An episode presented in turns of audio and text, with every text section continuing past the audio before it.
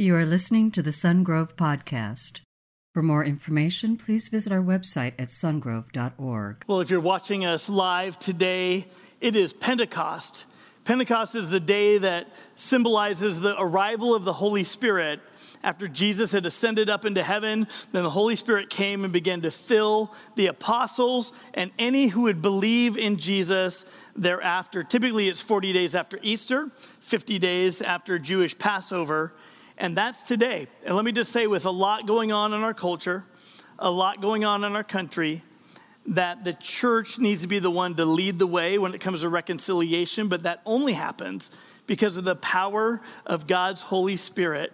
And the role of the Holy Spirit is to talk about Jesus. The role of the Holy Spirit is to point people to Jesus. That's his role within the Godhead. And so today, even though there's so much going on in our country, we're going to specifically continue to point you to Jesus.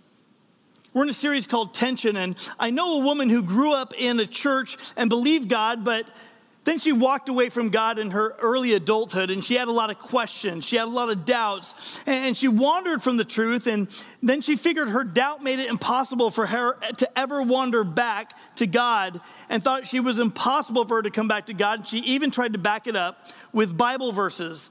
I know a young man who said, I don't have to worry about things. I just always trust God. I never doubt. Doubt is bad. And you may not believe it, but it's almost as if this young man took his head and he stuck it in a hole in the sand. And as he walked away, I just began to think to myself, man, life is gonna shake you, bro, if you never deal with the issue of doubt. Christians who don't know the tension of I believe, help my unbelief, might not actually be Christians at all, or at least they might be very infantile ones. Our faith is one of brutal tensions. Not everyone can express this, but every Christian knows it, and we feel it in our guts. It was spoken by Barnabas Piper. We are looking at the importance of tension. And we've been doing that through this series that we started off saying that you can know God, but God's mystery. God can do what God wants to do. God has ideals for how we live our lives and, and how we should be righteous. But thank God he uses broken people. The Bible is all true, but not everything true about life is in the Bible. That you can become a Christian in a moment, but it'll take you forever to figure out what that commitment looks like. Your beliefs matter, but haven't we learned this week that people matter more? The church, you can enjoy church, but you can also enjoy living in the world. And today we're going to talk about these two that trust can lead to stronger faith, but also I want you to know that doubt can lead to stronger faith. That both trust and doubt can lead to stronger faith. Os Guinness said this He said, If you have an examined faith, you should be unafraid to doubt. If doubt is eventually justified, you were believing what clearly is not worth believing. But if doubt is answered, your faith has grown stronger. It knows God more certainly, and it can enjoy God more deeply. In other words, no matter how strong your faith or my faith is, at some point you and I may experience doubt. But instead of doubt being a sign of weakness, doubt can actually be something that causes us to dig deeper into our relationship with God and can make our faith even stronger. Write this down doubt is not the enemy of faith. Doubt is not the enemy of faith. It's part of the process for every person who has faith. That doubt is part of that process. It's not the enemy. Most of us have heard about Jesus, but we've got doubts. But doubt isn't always a bad thing. Doubts lead to questions, questions lead to answers, answers lead to truth, and Jesus said the truth will set you free. All of us doubt. I doubt a lot of things. I doubt those phone calls that happen that tell me that the IRS is somehow looking for me. They're fishing for identity theft. I doubt that they're really the IRS. I get those social media requests to forward an issue or a statement to prove somehow to everybody out there that I agree with it. The shame threat is that if I don't forward it, then something bad's gonna happen to me, like a piano is gonna fall on my head in my office. I doubt that. I doubt that life was some cosmic accident. The mess in your teenager's bedroom doesn't evolve to organized design without intelligent intervention. You can give it all the time you want, you can carbon date it, but it simply is not going to happen. I doubt political promises. I doubt that power without checks and balances won't corrupt even the best person. And some of you have doubts. You have doubts about God and about the Bible and about church and about life. You doubt your marriage will make it. You doubt whether your friends will be loyal. You see how they treat others and you just think, I don't know if they're going to be loyal to me. You doubt whether you could ever get out of debt. You doubt if you could ever be a good man or a good woman. You doubt, could I ever make it or be successful? And some people think even if Jesus claimed to be who he said he was, you doubt that knowing him will make a difference in your life because some of you hang around people who say that they know Jesus, but you look at their life and you wonder how in the world are they any different from anybody else? Here's why you need this sermon. When in doubt, focus on who, not how.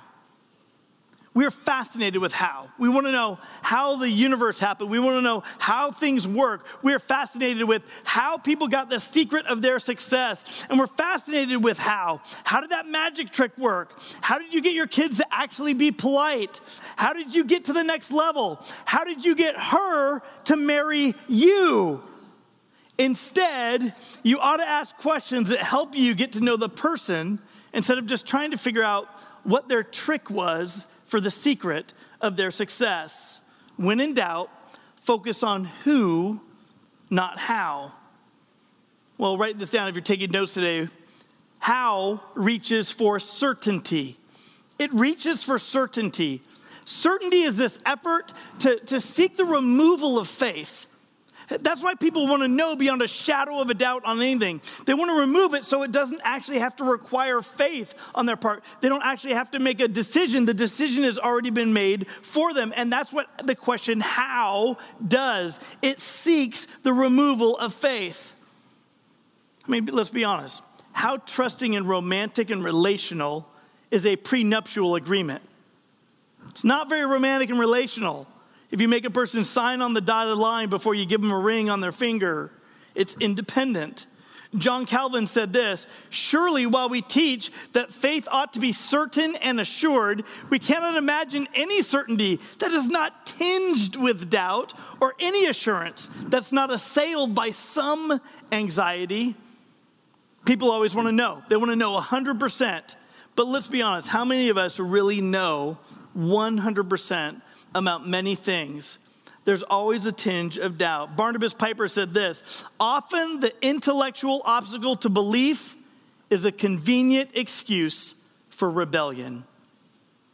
And that's what we see behind a lot of people who hide behind doubt. I have doubts. And so they say, I hide behind them. And what they're really doing is saying, I just don't want the uh, accountability that if I have questions about God and if I get the questions I have about God answered, I don't want the accountability that that truth would bring into my life. And so, what does it become? Doubt can become a convenient excuse for rebellion. Why? Because behind every question that you and I ask is the issue of trust. It's the issue of trust. That's why we ask questions. And so we shouldn't just ask the question, how? What we should do when we're in doubt is ask the question, who? Who requires trust and vulnerability. When you and I ask the question, who? Who are you, God? Who are you, Jesus? When we ask those questions, it's highly relational. It's a, it requires independence. It requires faith. If you are married or you're in a significant relationship, the beginning questions are not just, hey, how do you do your job? The beginning, beginning questions as you develop that relationship are, who are you? What's really going on in how you think and how you act and how you feel. And can I be safe to show who I really am with you as you show who you really are with me? You're not just asking questions, how? You're not saying, how can we get married? How can we make life work? Those questions come in time. But before those questions, you're always going to ask, who are you? And who am I? And am I safe to share who I am with who you are? It requires independence it requires faith. Well, Jesus, at this time that the scriptures pick up that we'll be looking at today in Mark chapter 8, he has just fed 4,000 people who were listening to him teach. And as he did it, it was a miraculous feeding. He took the gift from that was little, a little bit of food, and he multiplied it miraculously enough to feed at least 4,000 men. And I'm sure there were others. There were women and children and others. When they gathered all the food up, there were seven baskets full of food left over. And now the disciples and Jesus get alone. They, they break away from the crowd. They get in the boat with whomever might else be in the boat. And that's where the story picks up as we look at the true account in Mark chapter 8, verse 14. The disciples had forgotten to bring bread, except for one loaf that they had with them in the boat. Be careful, Jesus warned them. Watch out for the yeast of the Pharisees and that of Herod. And they discussed with one another and said, mm, It's because we have no bread. Aware of their discussion, Jesus asked them, Why are you still talking about having no bread? Do you still not see or understand? Are your hearts hardened? Do you have eyes but fail to see and ears but fail to hear? And don't you remember? When I broke the five loaves for the 5,000 people, how many basketfuls did you pick up? Twelve, they replied. And when I broke the seven loaves for the 4,000 people, how many basketfuls of pieces did you pick up? They answered, Seven. He said, Do you still not understand? Do you still not understand? See, when you and I don't understand, it's like we're in the dark. We're in the dark. It's a, a form of blindness. It, it might be an intellectual blindness or it might be a relational blindness. We just don't understand the dynamics of everything going on. And Jesus is challenging the faith of his disciples here, not the how of did they, did they pack enough bread. What he's challenging is their faith. And there's two different types of blindness. The first is if, if you're taking notes today. The first is physical blindness, actual physical blindness. We call this one dark. A person who is blind, they, they live in what we would describe as seeing people as being in the dark, that they don't know what colors look like. They, they don't know what, what people and, and other things maybe look like in their full detail. I don't know if they're able to see degrees of light or whether it's completely dark, but they have limitations. We call physical blindness dark. The second type of blindness is spiritual blindness. Spiritual blindness, we call this one doubt doubt, when you're not sure, when your faith has been questioned, when it's been brought into the dark a little bit, and, and there you find yourself at a point of doubt. How could a loving God allow something like a pandemic to happen? How could a God allow people to take their beliefs and hate one another with them?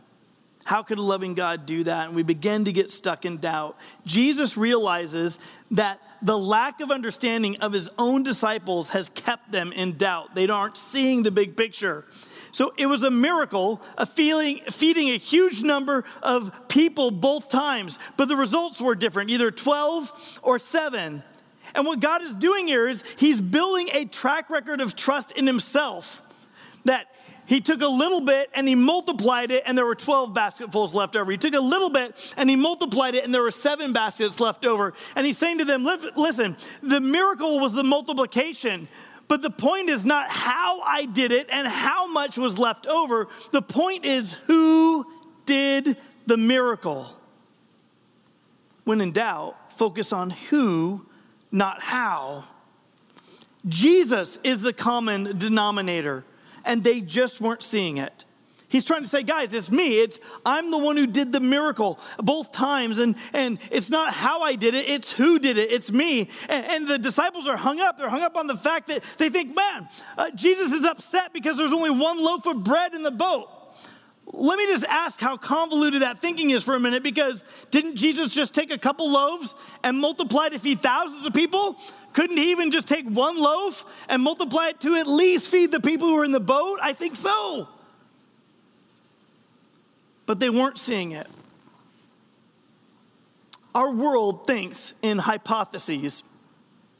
Maybe this happened this way. Maybe it happened that way. And what happens is oftentimes the world is spiritually blind because they're looking for all the how to, define something to remove the issue of faith in their thinking. But God wants to reveal who did it.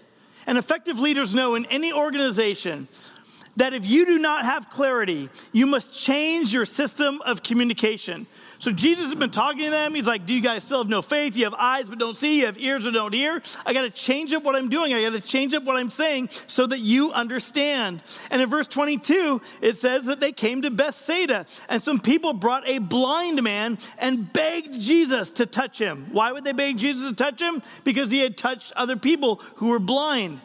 He'd also made mud and put it on uh, from spit and put it on the eyes of a person. Well, what happens verse 23? He took the blind man by the hand and led him outside the village. And when he had spit on the man's eyes and put his hands on him, Jesus asked, Do you see anything? And he looked up and he said, I see people. They look like trees walking around. Once more, Jesus put his hands on the man's eyes. Then his eyes were opened, his sight was restored, and he saw everything clearly.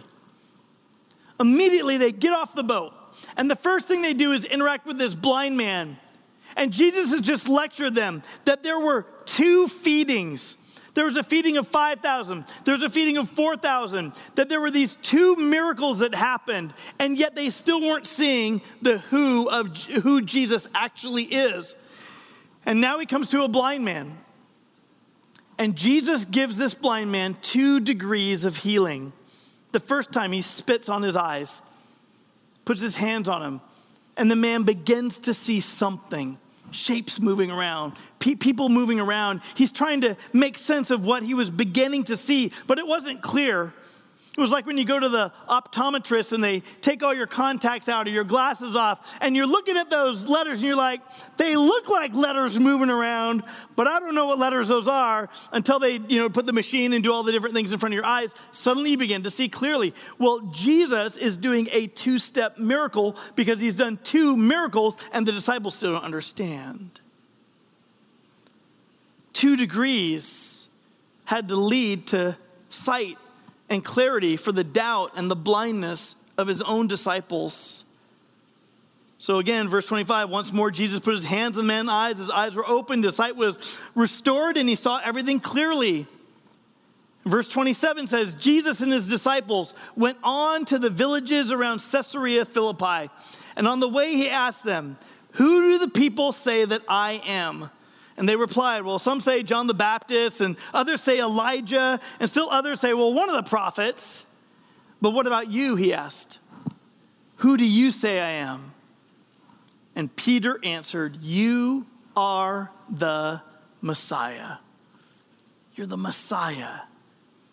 And for the first time, we're seeing in this one chapter, chapter 8 of the book of Mark, that the disciples have gone from doubt and a lack of clarity when it came to who Jesus is, to understanding him completely that he is the God man, the only one that ever existed, that he is the Messiah, the long forecast, long awaited promised Messiah and that is the person of Jesus. His confession showed that they had moved from doubt to belief, that they no longer were, were thinking what everybody else might think or projecting what everybody else might project, but they were resolute in understanding who it was they were following. They believed Jesus. What do they do? They move from how it was all done to who did it Jesus. Jesus healed at least two other people in Scripture and each time he healed them, he healed them differently. Do you know why I believe that Jesus healed blind people differently every time he healed blind people in the Bible? Is because I believe that people would focus, if he did it the same way every time, they'd focus on what the trick was, what the secret was, what the, you know, the secret mystical whatever Jesus brought to the table that they might project and think, trying to keep it away from faith, that Jesus did to make these people well. Jesus did it differently every time because people need to understand it was He who healed, not a technique that helped heal. He is the healer. He was the one who did it. Well, who was Jesus? Well, obviously, he was the guy who spit on a blind man's eyes and actually healed him. But if I can right now, Jesus, I just want to say to you that you spit and put your hands on this man to heal, but later you yourself are spit upon and you are crucified and you are beaten and you are mocked and you had people put their hands on you and you had people brutalize you and you were in an occupied nation as a, a minority in that nation and you were brutalized, Jesus. And you understand and you didn't do something disrespectful to this man that, that you weren't willing to go through yourself for the sake of loving people. And God, you're amazing for that. That's who you are. You're phenomenal. You're the God who would humble himself and come to earth and be abused by the beliefs and the hands of sinners so that you might save some. That's who you are. When in doubt, focus on who, not how. Charles Spurgeon said in one of his great sermons The strong are not always vigorous, the wise are not always ready, the brave not always courageous, and the joyous not always happy. And some of you say, well, wait, Dave, Dave, I can't believe unless I have certainty.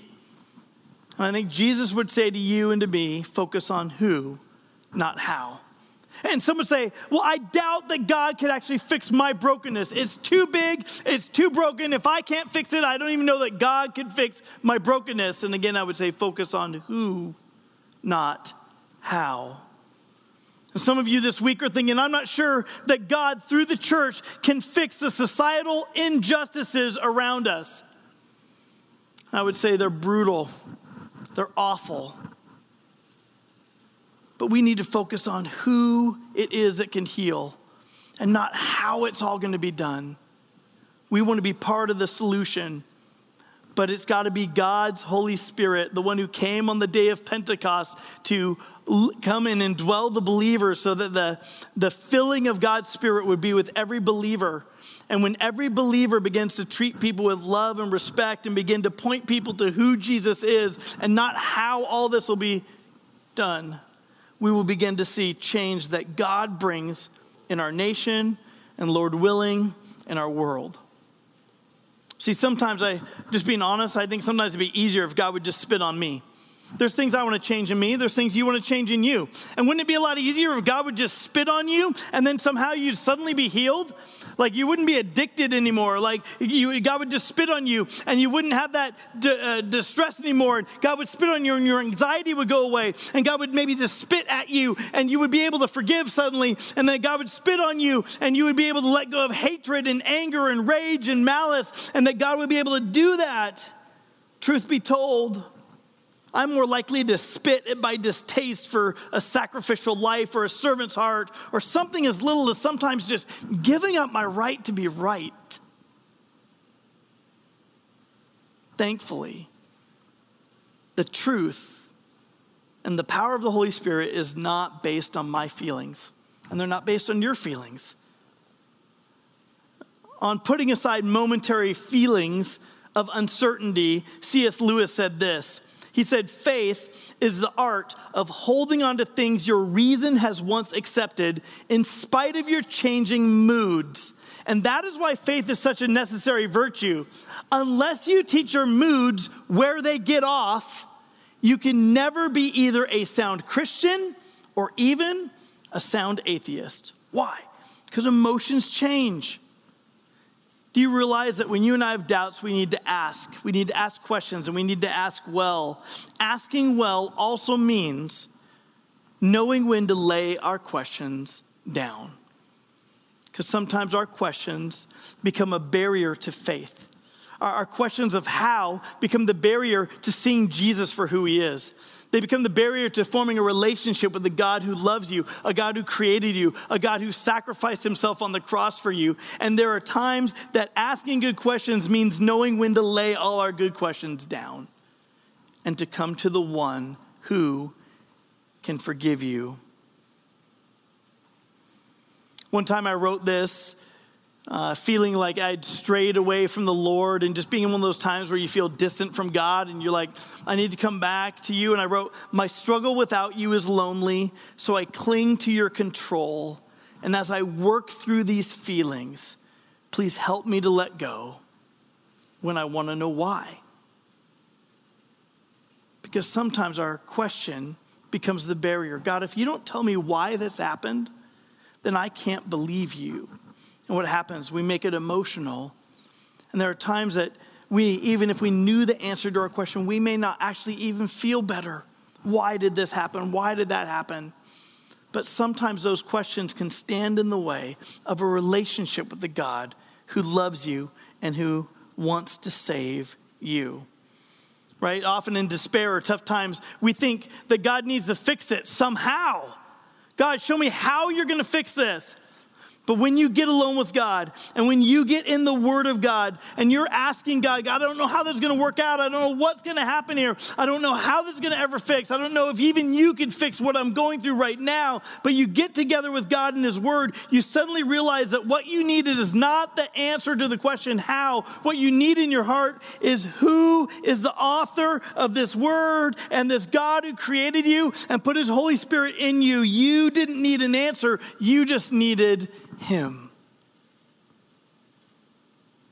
You came with a question, but peace came into your life because of relationship with Jesus. You just needed to be reminded who He is, who is really on your side, who's the one who knows how to work things out as He knows best.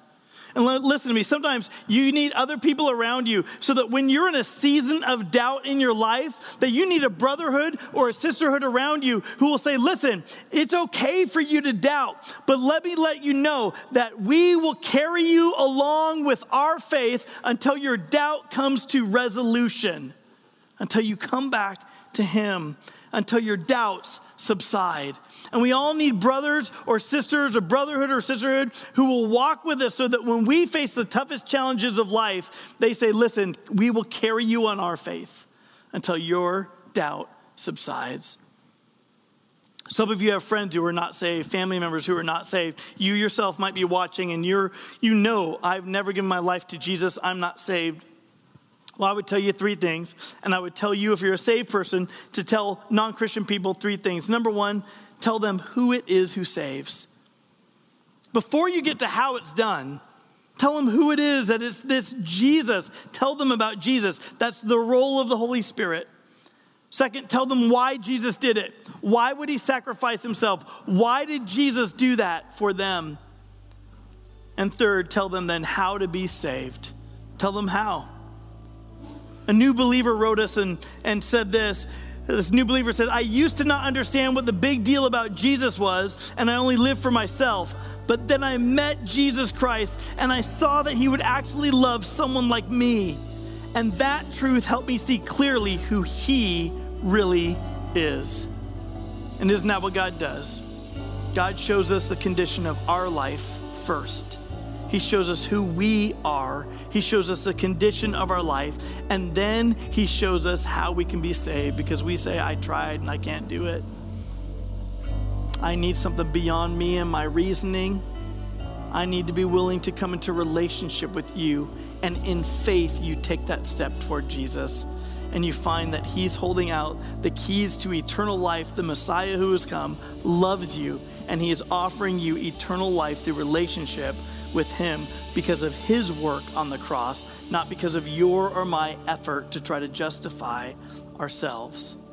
And maybe that's you today, right where you're watching, and you realize I need Jesus. I don't have it all together. I don't know where it all is. I don't have answers to all my questions, but I know that I need my sins washed away. I know that I need forgiveness. And if that's you right where you are, just pray a prayer like this after me. Just pray, Jesus, today I give you me.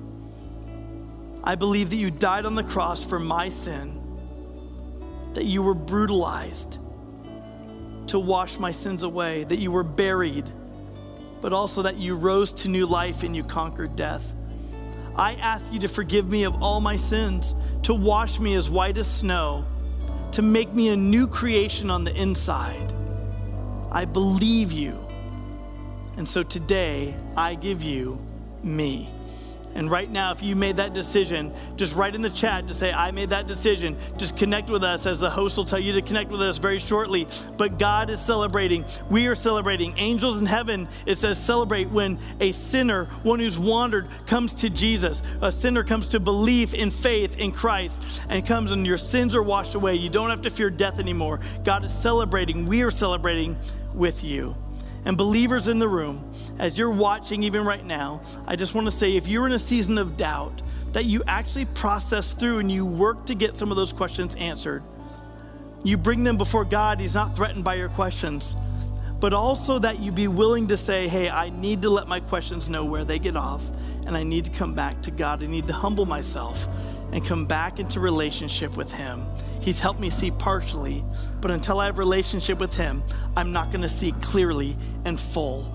And so re-surrender, recommit, re-walk back into relationship with Jesus, invest in His Word, and I think that the Holy Spirit who came at Pentecost will begin to open up the Scriptures to your life situation right where you are today. Thank you for listening to the Sungrove Podcast. For information on Sungrove Church, visit our website at sungrove.org.